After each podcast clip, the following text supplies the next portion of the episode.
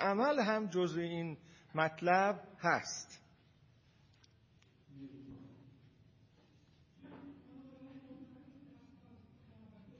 حالا وقتی می‌گوییم معنا دارد برای ما این هدف ارزش دارد برای ما این هدف چه نوع اعمالی یا چه نوع هدفهایی را ما ارزشمند حساب می‌کنیم؟ مطلب منتقل میشه به این مسئله. ارزشمند یعنی چه؟ عمل ارزشمند یعنی چه یا هدف ارزشمند یعنی چه؟ چون خود این ارزش هم مسئله است. ما می‌گوییم معناداری یعنی ارزشداری. حالا از ما سوال می‌کنن که ارزشداری یعنی چه؟ اگر بخواهیم دقیق بحث بکنیم باید هر کدوم از اینها رو دونه دونه دربارش فکر کنیم. در عین حال این تعریف هایی که اینجا بنده می‌گویم از معناداری یا ارزشداری اینها تعریف های صد درصد دقیق نیست. اینا مانند محاسبات ریاضی نیست. برای اینکه به طور کلی این قبیل امور و این قبیل مفاهیم چون مفاهیم کمیتی نیستند چون محاسبات ریاضی نمیشه روی اونها انجام داد نمی شود اون دقت را که در محاسبات ریاضی میشه انجام داد در اینها انجام داد. حتی در اون مواردی که با محاسبات ریاضی اندازگیری هایی میشه گفته میشه اون چیزی که در محاسبات ریاضی اندازه گیری میشه دقیقا اون چیزی که در جهان خارج اتفاق میفته نیست. باز اونجا هم یک تفاوت هایی هست. تا چه رسه به این قبیل مفاهیم؟ اینا مفاهیم کیفیتیه نه مفاهیم کمیتی. اینا رو نمیشه با اندازگیری های دقیق گفت من وقتی از معنا سخن می‌گویم و تعریف می‌کنم معنا و یا معناداری را تعریفی به اون می‌دهم که ذره ای با همون معنا که منظور من هست متفاوت نیست. اینا چنین چیزایی نیست. اما اینا ما را روشن می‌کنه. این خاصیت رو داره. وقتی ما معنا رو تحلیل می‌کنیم ما وقتی ارزش رو تحلیل می‌کنیم از ابهامی که در این موارد برای ما مطرحه بیرون میاییم بعضی ها اینو می‌گوین اکسیستنس ار ارهلونگ شفاف کردن و نورافشاندن به اگزیستانس آدمی یعنی زیستن آدمی. اینا یه مقداری این زیستنهای ما را روشنتر می‌کنه برای ما مفهومتر می‌کنه برای ما. چون اینا همه مربوط میشه به اگزیستنس ما. یا اگزیستانس ما. به این معنا که زیستن ما و چگونه زیستن ما. اینو من در چند جلسه قبل خدمتتون گفتم. اینا این قبیل مفاهیم مثل معنا و ارزش و امثال اینها که ما تو این جلسات از اون بحث می‌کنیم این جلسات اخیر مثل مفاهیم فلسفی وجود شناسانه نیست. وجوب امکان علت معلول اونا یه سنخ چیزهای دیگه هستن. اونا یه مفاهیمی هستند که از بطن زیستن آدمی بیرون نمیان. اونا به دانستن آدمی مربوط می‌شوند نه به زیستن آدمی و نه به بینش آدمی و نه به فهمیدن آدمی. اون مفاهیم باز دقت بیشتری در بیان کردن چارچوب اونها ممکنه. اما این مفاهیمی که اینجا مطرح می‌کنیم در این جلسات مثل معناداری مثل ارزشداری مثل محبت ورزیدن مثل عشق ورزیدن مثل نفرت مثل اضطراب مثل اطمینان مثل ترس. این ترس هایی که در این قبیل مفاهیم انسانشناسی فلسفی اگزیستانسیالیستی مطرح میشه. امید اعتماد اینا چون از بطن زیستن آدمی و چگونه زیستن آدمی متولد میشه اینها خیلی درک اشخاص از اینها خیلی متفاوت میشه. درکی که من از اضطراب وجودی ممکنه داشته باشم با درکی که شما دارید یه جور درک نیست. چون اینا تجربه های شخصی است. هر کسی به صورت شخصی اینها را تجربه می‌کنه. مثل مفهوم واجب الوجود نیست که عقل یک مشترکاتی داشته باشه و با اون مشترکات مثلا این واژه واجب الوجود را تعریف بکنه و عقل دیگری هم همون را تعریف می‌کنه عقل شخص سوم هم همون رو اونطور تعریف می‌کنه. اما نگرانی چطور یا امید چطور؟ آیا امید را که من تجربه می کنم دقیقا همان است که شما تجربه می کنید؟ نه.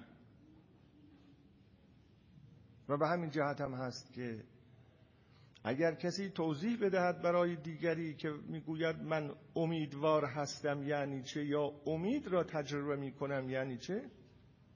و اون شخص دومم برای این شخص اول توضیح بدهد که امیدواری او یعنی چه؟ یه قدر اینو به هم گوش کنن و بتونن بفهمند یک دیگر را خواهند دید در یک جاهایی به هم می‌رسند ولی در یک جاهایی از هم دور می‌شوند.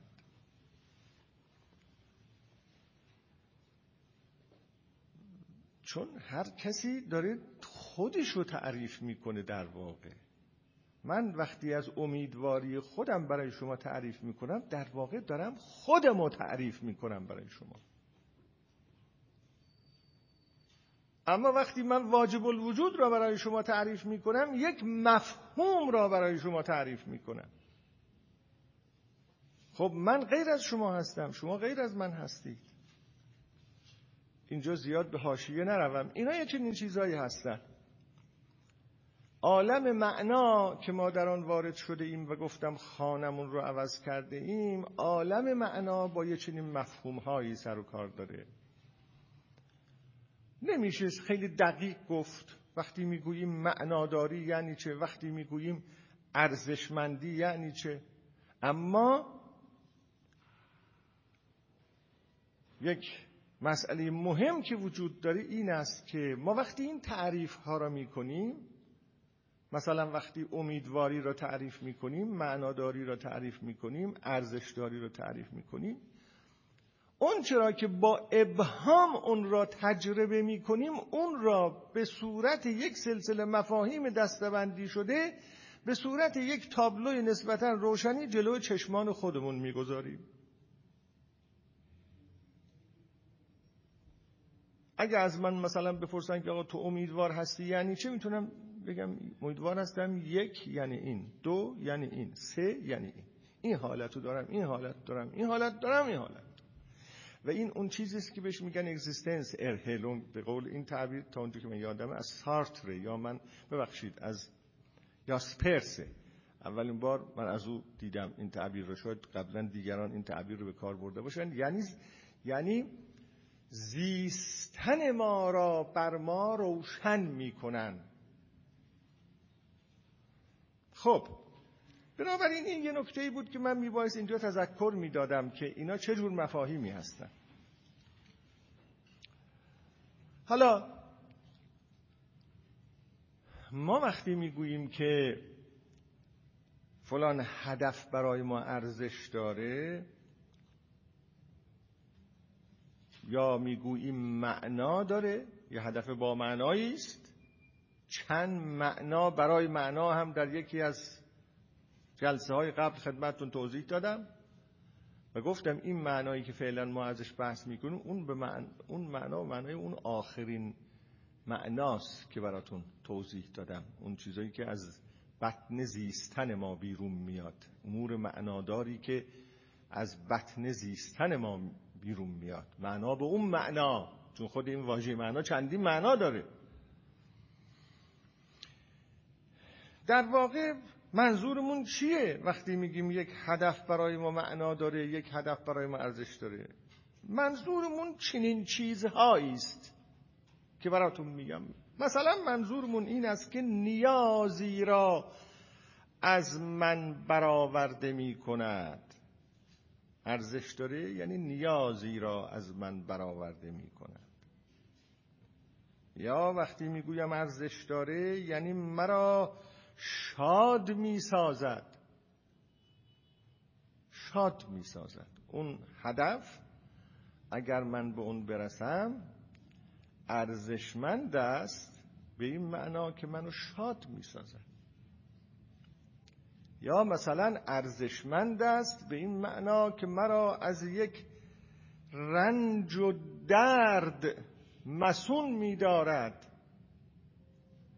یا یک درد و رنج را از من دور می کند اگر من به اون هدف برسم. حالا آیا شاد شدن لذت شادی همون برطرف شدن درد و رنج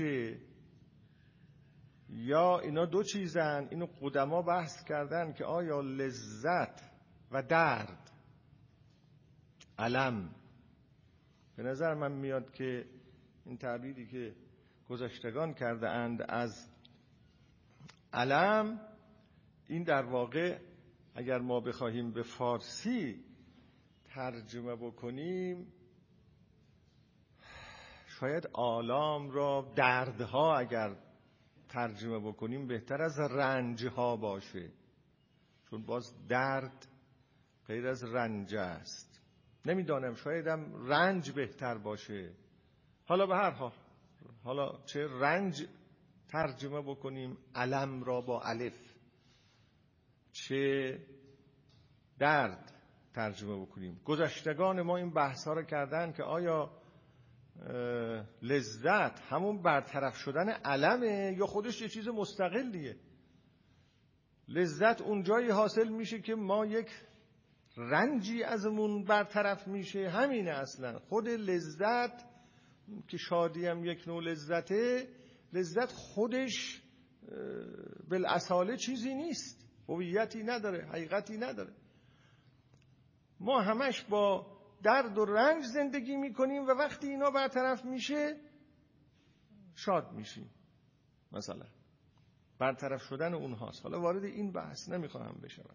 خب مثلا می‌گوییم برای ما ارزش داره یعنی یا ما را شاد می‌سازد یا یک رنج و دردی را از ما دور می‌کنه.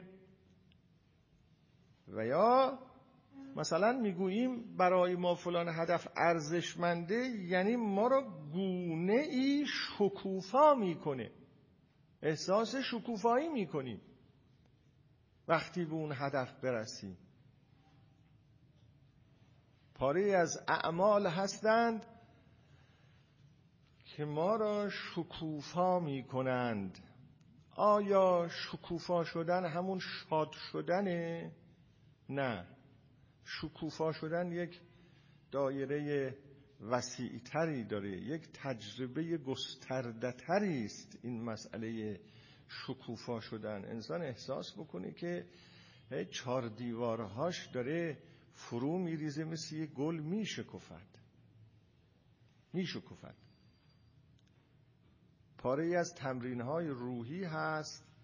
تمرین های آرام بخش هست که نتیجه اونها نه شاد شدن انسان و نه آرام شدن انسان شکفتن انسانه. انسان تجربه می کند که مثل یک گل از درون هی شکفته میشه. نه مجازن ها. اینا تعبیر مجازی نیست. تعبیر حقیقی است واقعا تجربه شکفتن می‌کنه. مثل یه گلی که میشکفد اینم میشکفد از درون. غیر از مسئله شاد شدن یا آرام شدنه خب ممکنه بگوید که این عمل تمرین روحی این برای من تمرین روانی بسیار عمل با معنایی است. برای اینکه هدفی که برآورده می کند اون هدف برای من هدف ارزشمنده و اون هدف ارزشمند عبارت است از شکوفا شدن من. یا اینکه می‌گوییم فلان هدف عمل برای ما ارزشمنده چون هدفش ارزشمنده. هدفش ما را آزاد می‌سازه. تجربه آزاد شدن هم باز یه تجربه دیگری است. آزاد می شود آدمی. تجربهش هم دقیقا تجربه آزاد شدنه. نه تجربه شکوفا شدن نه تجربه شاد شدن نه تجربه آرام شدن. تجربه آزاد شدن اگه بخوایم خیلی مثال بزنیم. فرض کنیم کسی که پنجاه روز در سلول انفرادی است و از هیچ جا خبر نداره و همه دنیا رو براش روش بستن آقا تو هم این دفعه در زندان رو باز می‌کنه اون تجربه ای که این میگن آقا بفرمایید. این تجربه ای که به او دست میده واقعا تجربه آزاد شدنه. حالا در کنار این ممکنه یه تجربه های دیگری هم به او دست بده. اما این تجربه آزاد شدن. خب ما این هدف ها را می‌گوییم ارزشمند است. یک کمی به معنای ارزشمند بودن از این راه نزدیک میشیم. یعنی این عواقب را داره. یعنی نسبتش با ما یه چنین نسبت است. و میشه اینها را به این لیست اضافه کرد ها اینا استقراء عقلی نیست به اصلاح احساء عقلی نیست که بگیم ارزشمند بودن یعنی همین چند تا. نه. ممکنه به این لیست ها اضافه بشه و هست. و به کتاب های روانشناسی که مراجعه بفرمایید می‌بینید که خیلی از این قبیل بحث ها هست و انسان های نوینی ممکن است با تجربه های جدیدی یه چیزایی به اینا اضافه بکنن که غیر از آزاد شدنی غیر از شکوفا شدنی غیر از شاد شدنی غیر از آرام شدنی یه تجربه های دیگری است.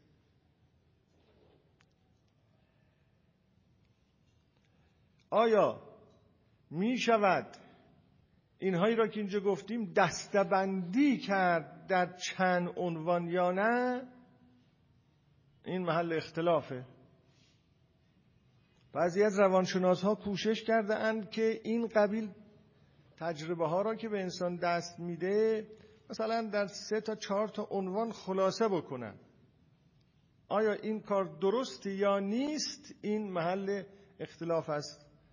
پاری از روانشناسان هومانیست سعی کردن بگن آقا ببین قائمه نیازهای انسان را مثلا ما براتون مشخص می‌کنیم. ستونش را لیستش را براتون مشخص می‌کنیم. میگیم این ده تا این دوازده تا این چهارده تا نیاز نیازهای اصلی انسانند. و تمام نیازهای دیگر را زیر اینها به نوعی ما درک می‌کنیم. یکی از اینهاست و بنابراین برآورده شدن نیازهای انسان یعنی برآورده شدن یکی از این نیازها. چیزی بیش از این نیست. مثلا این آبراهام مسلو یه لیستی داره اونایی که مطالعاتی دارن در این هومانیست روانشناس. اگه درست در خاطرم مونده باشه نمی‌دانم چهارده تا یا بیش از چهارده تا. مشخص می‌کنه می‌گوید کیناس خب اونم استقراء کرده. ممکنه در آینده چیزای دیگه بهش اضافه بشه. چون فکر می‌کنم درست گاهی من جمله معترضه می‌گویم ولی این جمله های معترضه کمک می‌کنه به اینکه ما سنخ این قبیل بحث ها رو بهتر بفهمیم. چون باز این رو هم هست. این قبیل بحث ها که ما درباره انسان میگیم انسان چقدر نیاز داره؟ چند تا نیاز داره؟ نیازهای اصلیش چیه؟ نیازهای فرعیش چیه؟ و همسال اینا.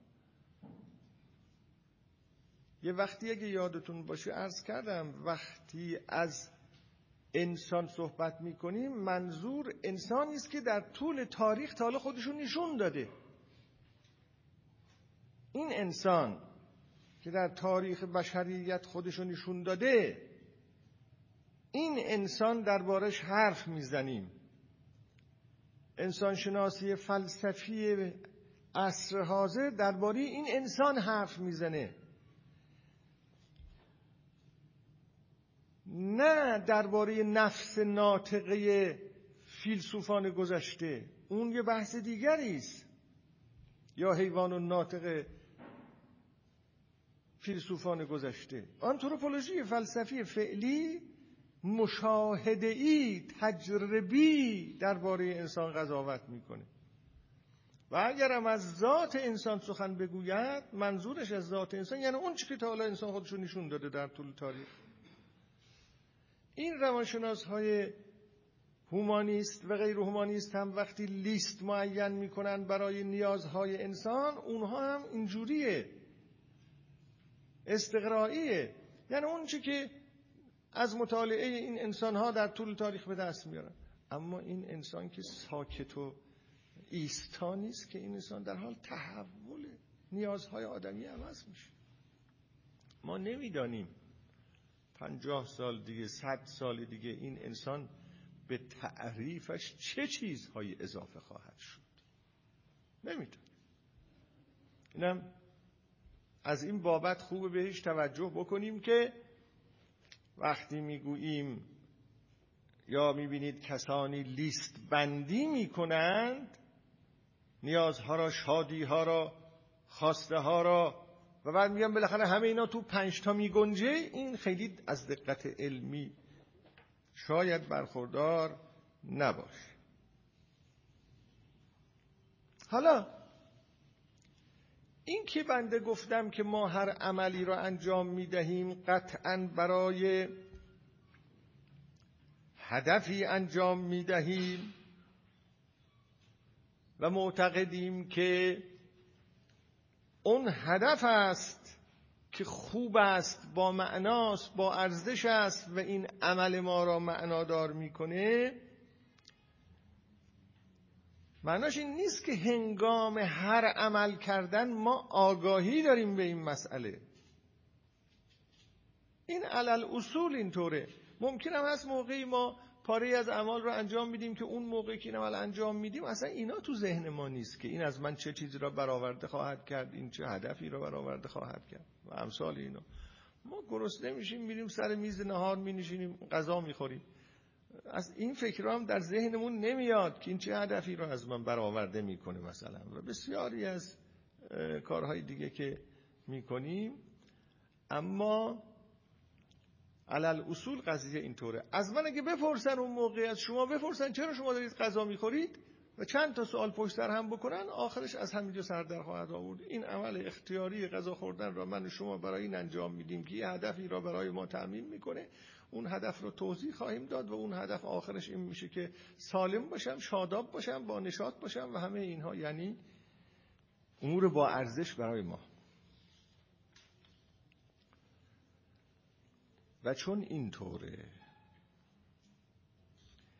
و چون عمل کردن ما بر اساس هدفهای ارزشمندی است که برای ما تأمین می‌شوند توانایی عمل کردن ما یک سقف معین نداره. هر اندازه اون هدف ارزشمندتر باشه توانایی عمل ما میره بالا. و به همین جهت گاهی یک گربه کار یک شیر را می‌کنه گاهی یک انسان ضعیف کار انسان بسیار توانمندی را می‌کنه.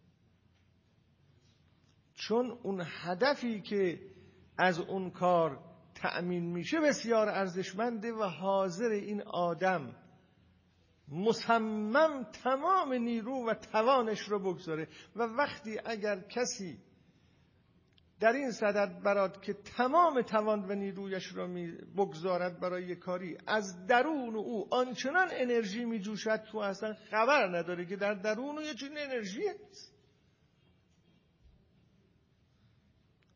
این انرژی های متکاسف رسوب کرده پنهان شده آزاد می‌شوند. مثل نیروهای هسته. این تنها نیروی هسته ای نیست که آزاد میشه و انفجار ایجاد می‌کنه. گاهی در درون آدمی نیروهایی که متراکمه آزاد میشه و انفجار ایجاد می‌کنه. این ادیبان بزرگ همیشه همینطور بودند مسلحان بزرگ همیشه همینطور بودند اون نیرویی که در, در درون اینها بوده اون انرژی که اینا داشتن این انفجار انرژی ببینید از اینا چه چیزایی ساخته مثلا. چه آثاری تونستن به, به وجود بیارن. بنابراین همه ما هم اینو گاهی تجربه می‌کنیم که در مسائلی که ارزشمند است اهداف اونها برای ما ما نیروهای فوق العاده زیاد از خودمون بروز میدیم. اما در مسائلی که ارزشهای اونها برای ما خیلی نیست با کمال بی‌حوصلگی از کنار اون رد میشیم و یه مختصری اون کار رو انجام میدیم و میگیم مثلا توانشو ندارم. توانشو ندارم نیست. ارزشی که اون داره در نظر ما کمه و همین توان به کار نمیفته یکی از آیون دوستان می‌گفت که پیر بود خیلی پیر بود تو خونش همیشه دچار بی اشتهایی بود ایشون. شاید اینو یه بارم اینجا گفتم نمی‌دونم. برای تلطیف زائقه بی اشتها بی اشتها غذا نمی‌تونه خیلی دعوتش می‌کنن به یک مهمانی مفصل در یک سفره بسیار رنگین کنار اون سفره که میشینه غذای بسیار مفصلی می‌خوره. با اشتهای خیلی زیاد. بعد به دوستانش گفته بود که فهمیدم که سفره رنگین گیر نمیاد و الا من اشتها دارم.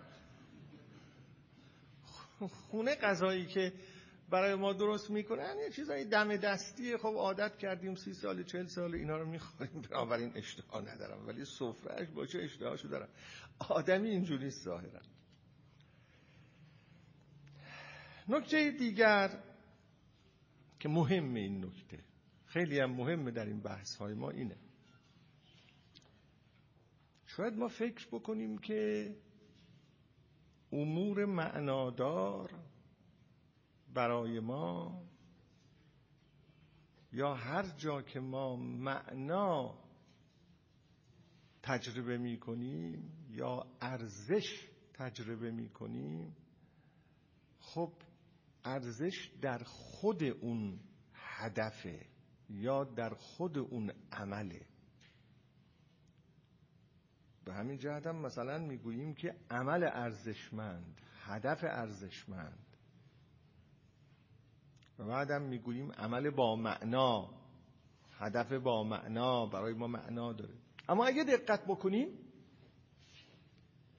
در تمام مواردی که ما برای یک عمل یا برای یک هدف معنا قائل می‌شویم به این جهت است که اون امر معنادار به بیرون از خودش ما را معطوف می‌کنه. افق میگشاید برای ما. ما را از زندان آزاد می‌کنه. ما را از محدودیت آزاد می‌کنه. که این من اسمشو گذاشتم افق گشایی به بیرون از خودش معطوف می‌کنه. اگر یک امری یک شیعی یک هدفی بیرون از خودش را نشون نده و ما را به بیرون از خودش هدایت نکنه اون برای ما معنادار نمیشه. یعنی معناداری او در خود او نیست معناداری او در اشاره کنندگی اوست به بیرون از خودش چطور؟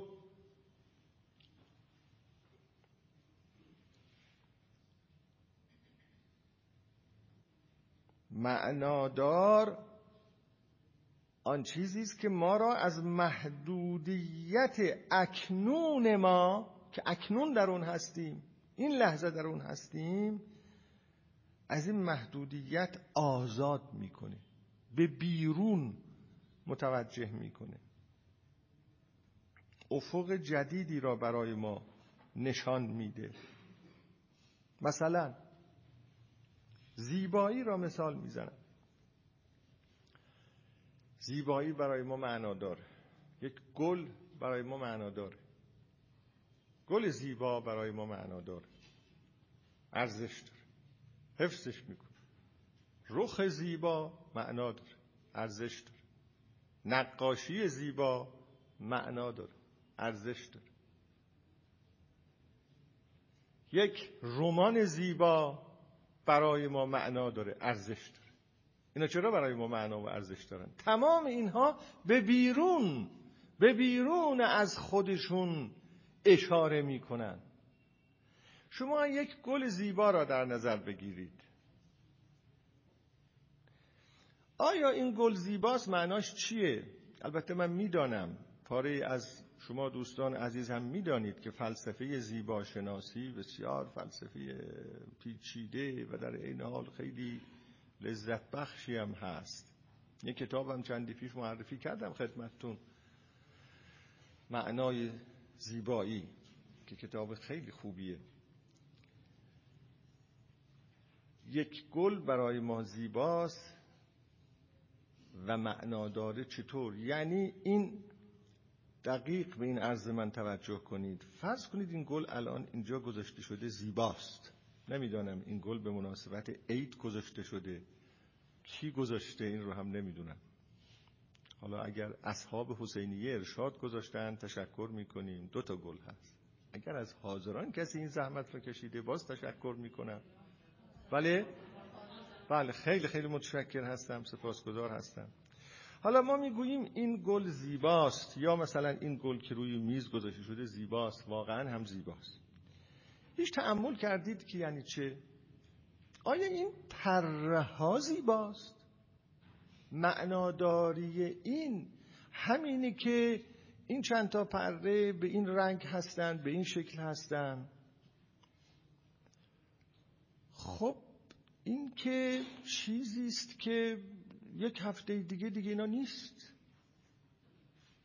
شاید زودتر از یک هفته اینا پژمرده میشه دیگه. دیگه نیست که. قطعا نیست. یعنی زیباییشو از دست میده این گل. این گلی که ببینید تحمل کنید در این عرضی که من می‌کنم. این گل حالا زیباست دیگه یک هفته دیگه زیبا نیست. و یک هفته دیگه گل نیست دیگه. ما این زیبایی که در این گل تجربه می‌کنیم اون زیبایی که تجربه می‌کنیم اصلا توش این نیست که یک هفته دیگه نیست. این مفهوم رو پیش خودتون وارسی بکنید. ما اون تجربه ای را که از این دست گل زیبا می کنیم در داخل اون تجربه اصلا چنین چیزی وجود نداره که این یه هفته دیگه نیست. از این چه نتیجه می شود گرفت ما وقتی زیبایی را تجربه می کنیم موقت تجربهش نمی کنیم. زمانمند تجربهش نمی کنیم اصلا این فکرها در نظر ما نمیاد که دیروز نبوده امروز هست یه هفته دیگه هم نخواهد بود. اینا نیست. در جاهای دیگه ممکنه چنین چیزی باشه. یه غذای ساده مثلا از همون غذاهایی که اون آقا می‌گفت همیشه خونش درست می‌کنن یه غذای ساده بذارن روی میز آدم نگاه بکنه به این غذا. بله این ممکنه تو ذهنش بیاد که من اینو الان نخورم مثلا دو روز دیگه فاسد خواهد شد این غذا رو بخورم. یا مثلا تو یخچال هم بذارن این غذا رو حد اکثر یه 24 ساعت بعدش دیگه مثلا قابل خوردن نیست. اما هرگز ما در مشاهده این گل یه چنین چیزایی در ذهن ما نمیاد. به هیچ وجه. گرچه این چیزی است که بعد از یک هفته پژمرده خواهد شد. اما در داخل تجربه زیبایی ما اینا جز عناصر تجربه ما نیست. ما زیبایی را تجربه می‌کنیم. یعنی چه؟ یعنی این دست گل اشاره کننده است به یک حقیقت دیگری که اون حقیقت دیگر پژمرده شدنی نیست و اون زیبایی مطلقه. ما لذت از این می‌بریم نه از این چند شاخه لذت می‌بریم. از او اشاره می‌کند به زیبایی. او ما وارد جهانی می‌کنه ما را که اون جهان جهان تجربه زیبایی است. این شاخه گل افق ما را میگشاید به جهان زیبایی. این مثل یک انگشت اشاره است و ما وارد اونجا میشیم. چه خودمون توجه داشته باشیم چه توجه نداشته باشیم. اون یه افقه. در از نظر معناشناس ها و از نظر همنوتیکیر ها یه افقه.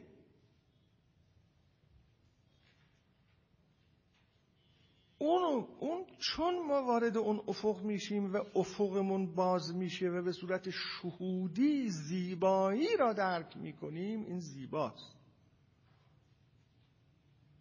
شاید این مسئله را که خدمت شما عرض کردم یه بارم اینجا گفته باشم.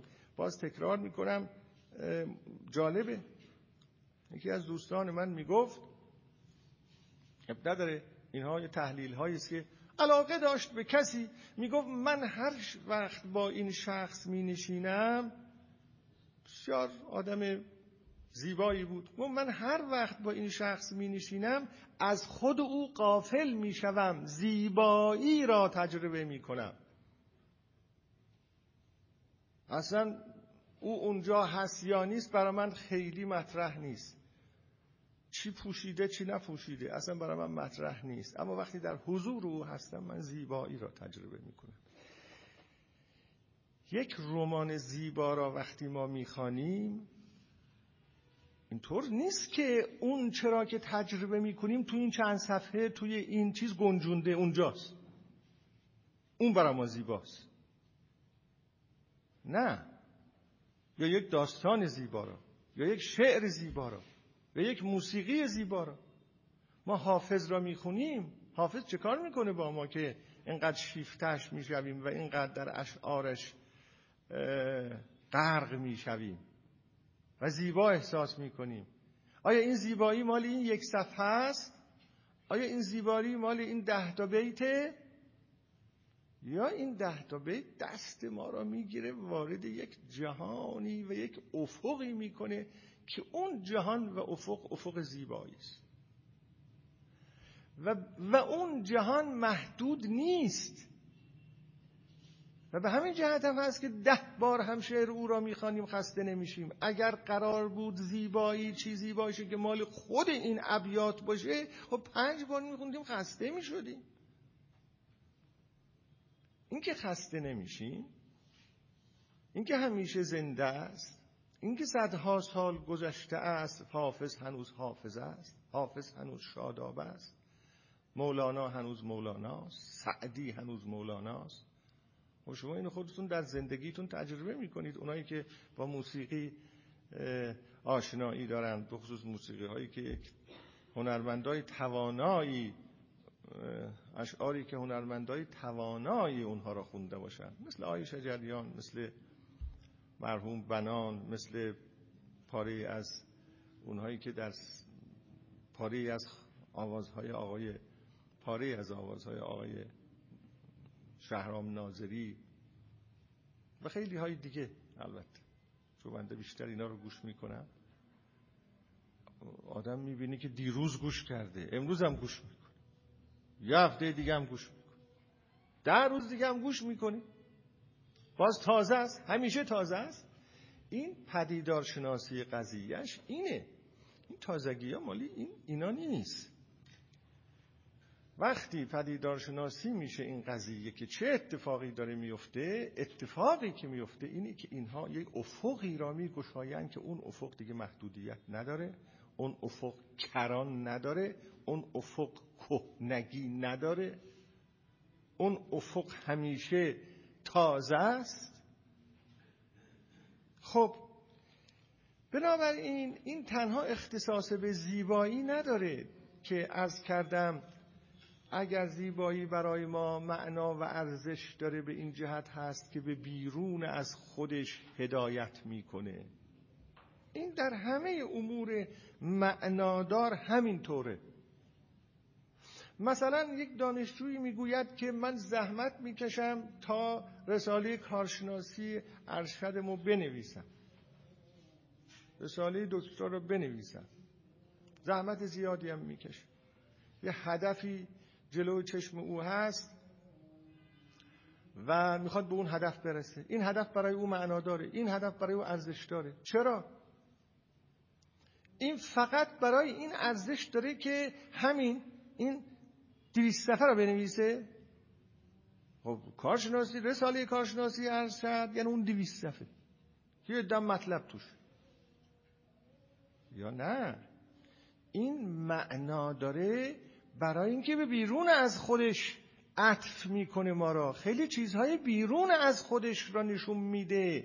داشتن رساله کارشناسی ارشد یعنی موفقیت های بعدی یعنی امکان ورود در دکتری یعنی وارد شدن در مراحل باسوادی بیشتر یعنی یه عامل سازنده و مهم شدن در جامعه. اینا همه در بیرون از این رساله دویست صفحه از این کار نوشتن رساله دویست صفحه قرار داره. امور معنادار همیشه معنادار هستند برای اینکه بیرون از خودشون را نشون میدن و ما را معطوف می‌کنن به بیرون از خودشون. ممکن است بفرمایید که خب بالاخره مگر منظور از همه امور معنادار این نیست که انسان خودش رو محقق بکنه. زلبست فرورکلیشون خود را محقق ساختن. خودش رو به کمال برسونه خب آدم که دیگه خودش بیرون از خودش نیست که. آدم هر کاری معنادار رو می‌کنه هر کار با هدفی رو می‌کنه می‌خواد خودش رو به کمال برسونه. پس دیگه آخرش تو خودش تو خودش داره سیر می‌کنه دیگه. چه بیرونی؟ خب من اون وقت از شما می‌پرسم کسی که می‌خواد خودش رو به کمال برسونه غیر از این است که باز غیر از اون وضعیت موجود خودش رو طلب می‌کنه. یعنی باز یه بیرونی رو طلب می‌کنه. یعنی اون وضعیتی که فعلا داره اون توانایی هایی که داره اون مقدار از معلومات رو که داره فلان کار کمالاور یا فلان هدف معنادار او را به بیرون از این وضعیت میرسانه. کاملتر شدن یعنی بیرون از وضعیت موجود و به اصطلاح از اونچه هست به اونچه باید بشود میرساند.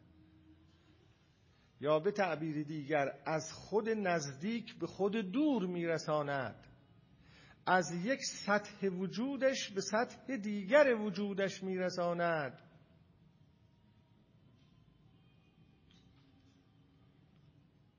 که ما سطح های وجودیمون برای خودمون روشن نیست. گفتم من بارها این رو خدمتتون. ما نمی‌دانیم اصلا چه سطوحی داریم چه ساحت هایی داریم. چه چیزهای دیگری می‌توانیم بشویم؟ به خصوص اون کسانی که زندگی برای اونها شدن است. زندگی برای اونها زیستن است. که دو جلسه قبل براتون توضیح دادم. زندگی براشون زیستن است.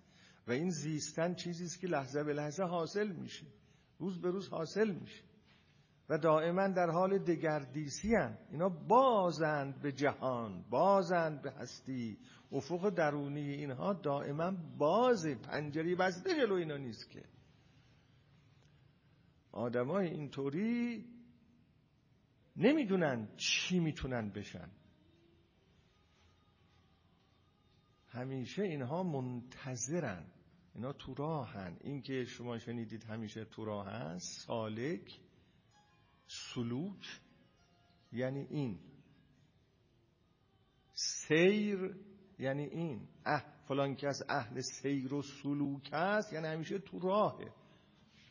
تو راه به کجا؟ به کدام سوی؟ اگر بخوایم به اصطلاح خود عارفان و اهل سیر سلوک حرف بزنیم یعنی به خود. از خود به خود. داستان سیمرغ عطار داستان سیمرغ عطار. خب. بنابراین اینم یه نکته مهمه در کاویدن جوانب گوناگون مسئله معنا که ما داریم جوانب گوناگون این مسئله رو در اینجا میکاویم. هر امر معناداری به, بی... حقیقتی بیرون از خودش ما را دستمون می‌بره میکشونه و هدایت می‌کنه و ما را در یه افق دیگه قرار میده.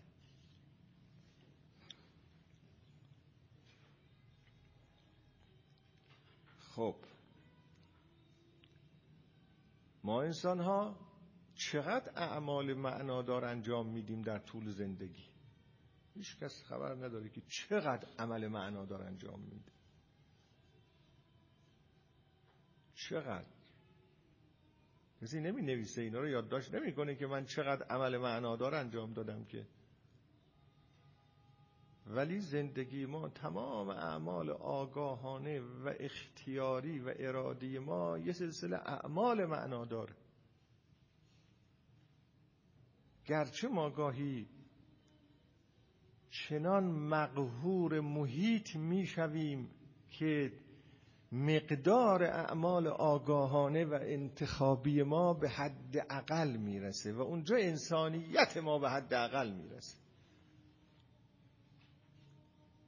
در جامعه هایی که از مردم می‌خواهند که اینها اعمال ارادی آگاهی انتخاب گرانشون به حد اقل برسه. و تحت تاثیر امواج مقلدانه و کورکورانه به این سوی و آن سوی و این کار و اون کار کشونده بشن در واقع در یه چنین جامعه با انسانیت انسان ها بازی میشه. ما خیلی و اینجا خیلی مسئله ها مطرح میشه.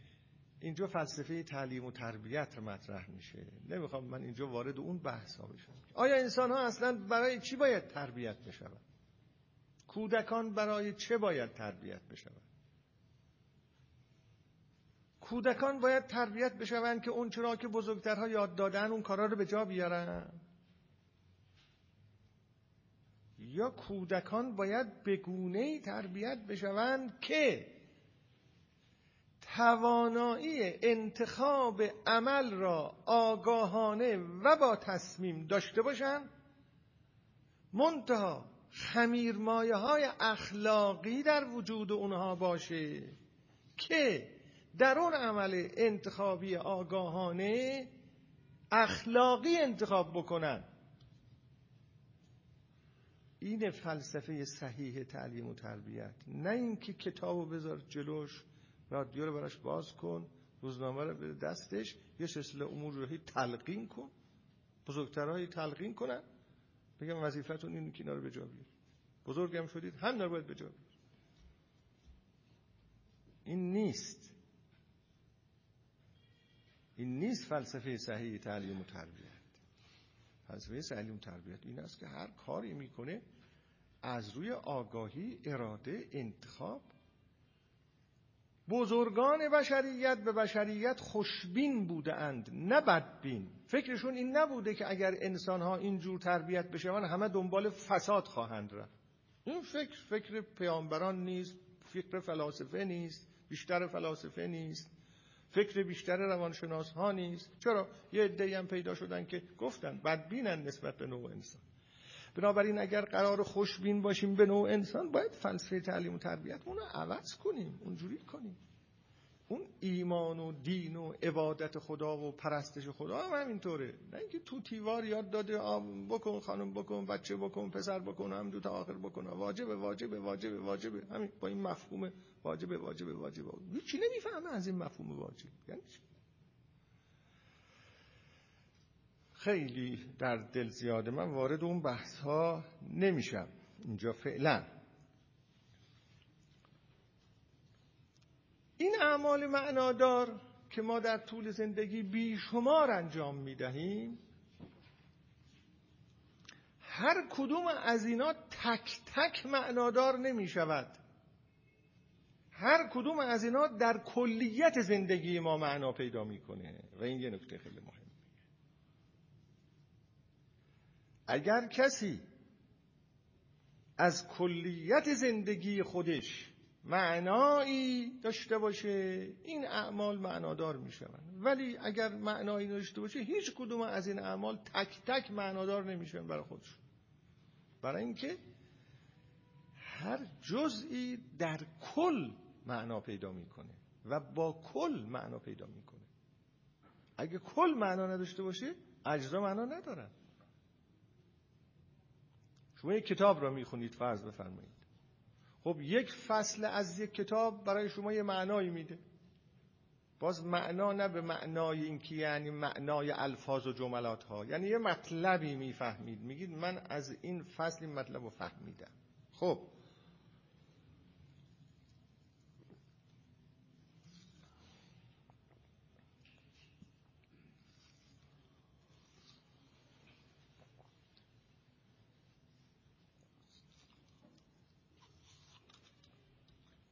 این مطلبی که شما می‌فهمید در ارتباط است با کل کتاب.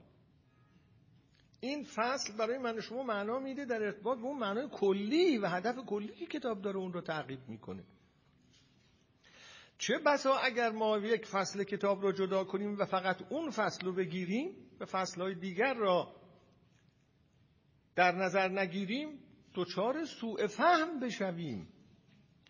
مطلبی را به نویسنده نسبت بدهیم که اصلا نویسنده اون مطلب را نمی‌خواسته بگه. یا اگر از یک فصل کتاب صفحه اولش را فقط بخونیم بقیه فصل را نخونیم. معنایی که یک صفحه از یک فصل به ما میده در چارچوب تمامی فصل معنای خودش رو پیدا می‌کنه. و معنایی که یک فصل از کتاب به ما میده در چارچوب همه فصول کتاب معناشو پیدا می‌کنه. مثل معالجه میمونه مثل اینکه بنده رفته باشم پیش پزشک پنج نسخه دوا برای من نوشته باشه که منو معالجه بکنه من یه دونه از این دواها رو فقط بخورم. و من یه دونه این دواها رو بخورم معنای معالجه محقق نمیشه که آخه. اینا با هم در ارتباطن. یک واحده. ممکنه من یه بیماری داشته باشم اما این بیماری من ممکنه در چهار جای بدن من اثرهای مختلف گذاشته باشه. چهار تا دارو به من داده است که یکی از داروها فلان آرزه را برطرف کنه یکی دیگه فلان آرزه را سومی فلان آرزه را چهارمی هم فلان آرزه را. خب این معالجه است. از معالجه چیزی می‌فهمیم؟ یه معنایی داره. اما اگه بنده یک داروشو بخورم بقیه رو نخورم بعدم خوب نشم بعد آه این چه معالجه ای انجام داد؟ میگه شما که اینا رو اصلا بریدی تقطیع کردی خراب کردی. در جامعه ما الان خیلی خیلی شایعه ها. وقتی می‌خوان یه کسی را مثلا اذیتش بکنن میرن که در تا کتاب نوشته باشه از یک کتابش یه چیزی رو ور میدارن مثلا این چیز مبهمی یه کسی یه جایی گفته. بعد اون هی می‌زنن به سر او هی میگن دین از برد فلان از بین برد فلان. آ خب برو کتابای دیگه شو بخون جای دیگه بشو بخون بخون فصلای دیگه رو بخون. ببین در مجموع این آدم چی میگه؟ مجموعا چه می‌گوید؟ قرآن رو هم اگر باز کنی بعضی جاهاشو فقط اونو بخونی تو ذوق آدم می‌زنه. مجموعش رو در نظر بگیرید ببینید حالا این کتاب در مجموع پیامش چیه. یه آقایی نمی‌دونم اینو گفتم یا نه یه نقدی بر یکی از آثار بنده نوشته بود اون آقام خیلی محترم است در حوزه علمیه قوم چنین چنان. من در جواب ایشون نوشتم آقا و بعدم به غربی ها خیلی حمله کرده بود به مستشرق ها خیلی حمله کرده بود. گفتم ما همونایی که شما انقدر از اونها بد میگید اقلا این فضیلت رو دارن که وقتی می‌خوان رأی کسی را فکر کسی را نقد بکنن تا تمام آثار او را نخوندند و به دست نیاوردن که دقیقا آدم چی می‌خواد بگه و طرز فکرش چیه نمیچسبن به اون یه جمله یا به اون یه صفحه او را نقد کنن. نمی‌کنن این کارو. شما این همه کتاب نوشته به شکلهای مختلف هست. یه کسی یه چیزی آورده دم دست شما گذاشته از بنده همون رو نگاه کردید و هم وا ویلا وا اسلاما. این دور از تحقیق و معنایابی و ارز کنم تفکیک تفکیک معانی است. معانی در کل همیشه معنا میده. کتاب مثل یک کتاب. زندگی ما اصلا به طور کلی اینطوری. و به همین جهت شما ببینید کسانی با نشادترن کسانی اعمال زندگیشون را با نشاط معنایابی بیشتر دنبال می‌کنن. اگه درس می‌خونه اگه تبابت می‌کنه اگه کار سیاسی می‌کنه هر کاری می‌کنه. خانداری می‌کنه. ارز کنم خانواده رو می‌خواد اداره کنه همسر شوهر زن خب ما هر وظایفی داریم به عناوین مختلف. اونایی با نشاط همه چیز رو معنا مییابن معنادار مییابن این کارها را و با نشاط انجام میدن و خوب انجام میدن که برای کل زندگیشون یه انسانهای خوشبین هستن. برای زندگی کردن معنای قائلن. برای زیستن انسانی معنای قائلن. و به همین جهت هم اونا اینا اصیل هستن زودم میدان به در نمیرن. اصیل ها زود از میدان به در نمیرن. غیر اصیل ها زود از میدان به در میرن. در دانش اینطوره در مبارزات سیاسی اینطوره چون این اصیل ها به یه معنای درک معنی می‌کنن از هر نفس کشیدنشون. خب این که دست نمی‌شوید از اون چی که در اون معنی احساس می‌کنه. به این جهت می‌خوام عرض بکنم این نکته چهار و پنجم مهم اینی که اعمال معنادار ما زندگی در زندگی معنا پیدا می‌کنه در معناداری کلیت زندگی. در ارزشداری کلیت زندگی. اگر کسی به این نتیجه رسیده باشه که زندگی ارزش نداره زندگی ارزش زیستن نداره دچار پوچگرایی شده باشه یه چنین کسی هیچ کاری را معنادار حساب نمی‌کنه اصلا.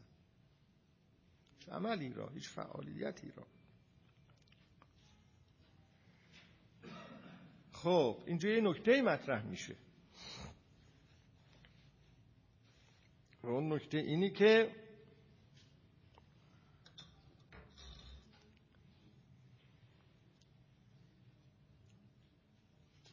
ما اینجا یواش یواش داریم وارد این بحث می‌شویم که خب معناداری کلیت زندگی یعنی چی؟ معناداری سراسر زندگی یعنی چی اصلا؟ که سراسر زندگی ما زیستن ما معنا داره یا نداره؟ کسانی ممکنه در همین جا به ما بگویند که اصلا این بحث یک بحث بیهوده است و بیمعنایی است. ما اصلا دنبال معنایی برای کلیت زندگی نیستیم. اصلا ما اینجور فکر نمی کنیم که من بالاخره دارم سی سال زندگی می کنم چل سال دارم زندگی می کنم یا پنجاه ساله یا شهست سالی هر قدر. این این زندگی چه معنایی داشت برا من؟ اصلا من اینجوری فکر نمی و لازم هم نیست اینجوری فکر بکنیم این این مطلب رو در اینجا باید مطرح کنیم. چون این بحثایی که من در اینجا می‌کنم برای اینی که نتیجه بگیریم که هر انسانی دنبال یک معنایی است برای زندگی. چه بداند چه نداند. بحث بعدی اینه. و اون وقت بحث بعد از اون این است که حالا این مباحث با بحث خدا چه ارتباط پیدا می‌کنه. خب ما اینو داریم می‌خوایم به اینجا برسیم. هر انسانی چه خودش آگاه باشه چه آگاه نباشه چه قبول کنه چه قبول نکنه دنبال یه معنایی از کل زندگیشه. و نمی شود انسان یه معنایی از کل زندگی برای خودش نداشته باشه و در این حال زندگیش رو ادامه بده. خب اینجا کسانی به ما اشکال می‌گیرن. میگن اینطور نیست. بسیاری از انسان ها هستند که معناداری اعمال برای اونها در ارتباط با معناداری کلیت زندگی اونها نیست. اصلا این سوال رو نمی کنن که زندگی من چه معنایی داره. این براشون مطرح نیست. اون چیزی براشون معنا داره که همین الان با اون مشغولن. همین. مثلا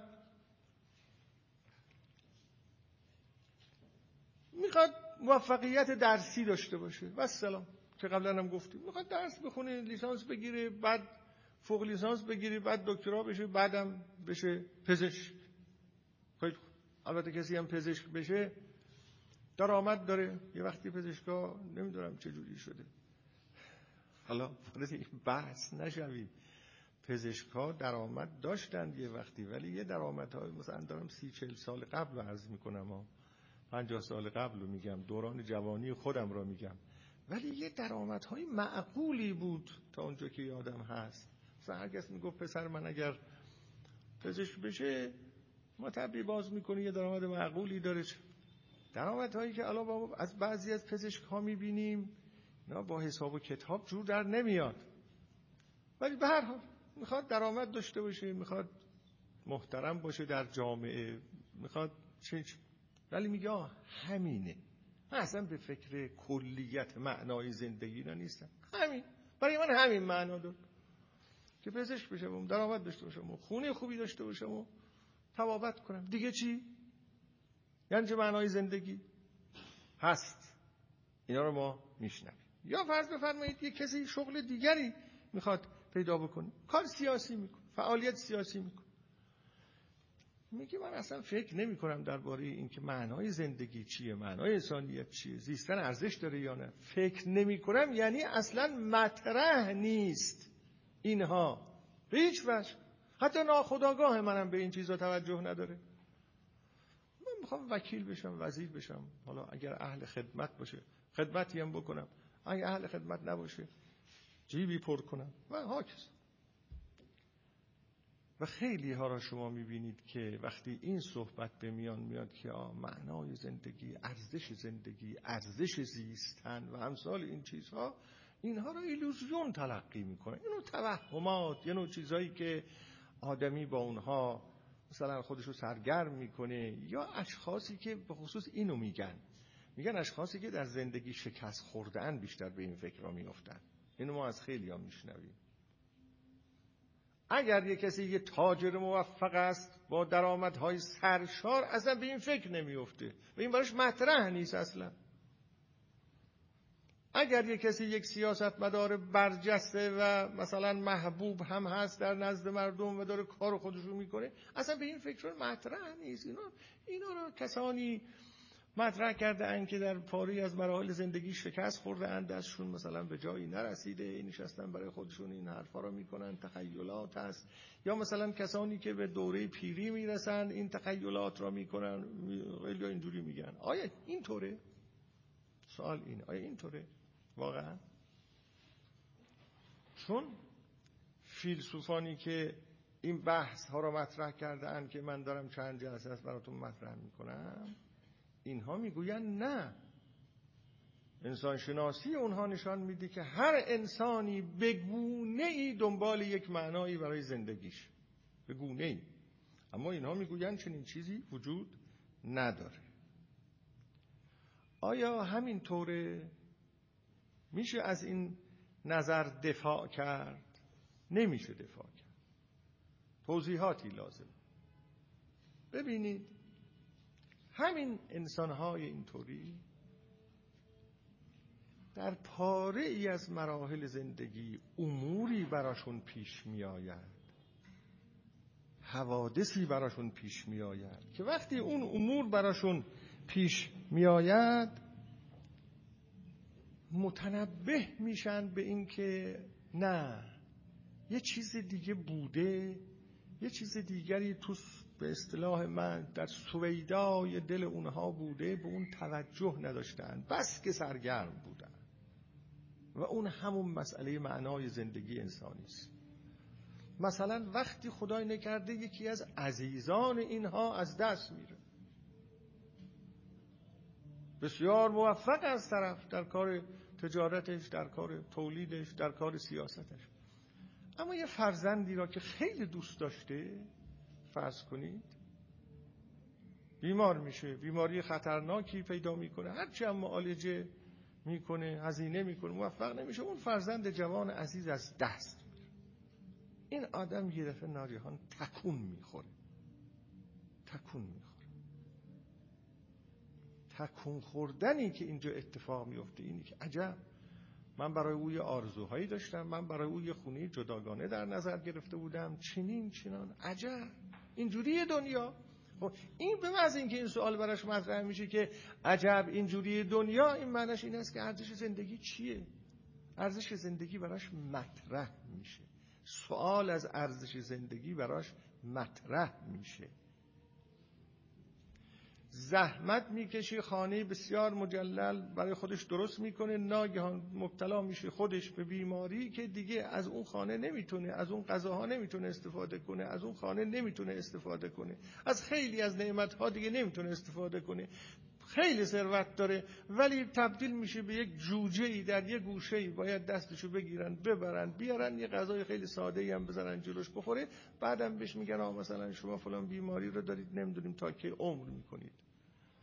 مطرح میشه اون وقت براش. که عجب. مثل که از خواب بیدار شده. زندگی همینه. زندگی همین بود. چجوری میشه مطرح میشه که زندگی همین بود؟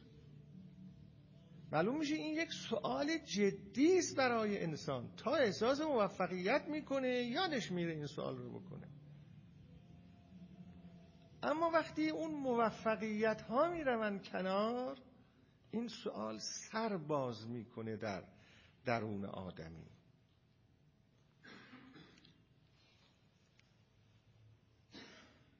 یا مثلا حالا از مرگ گفتیم یا از بیماری گفتیم که یه مقداری جنبه های منفی داره. نه محبتی به کسی پیدا می‌کنه و به پای محبت اون شخص هزینه می‌کنه فداکاری می‌کنه. بعد یک دفعه می‌بیند که اون کسی که این همه این شخص به او علاقه داشته دل سرد شد. یا خدا اینه کرده به او خیانت کرد. و خیلی چیزا. تکون نمی‌خوره این آدم.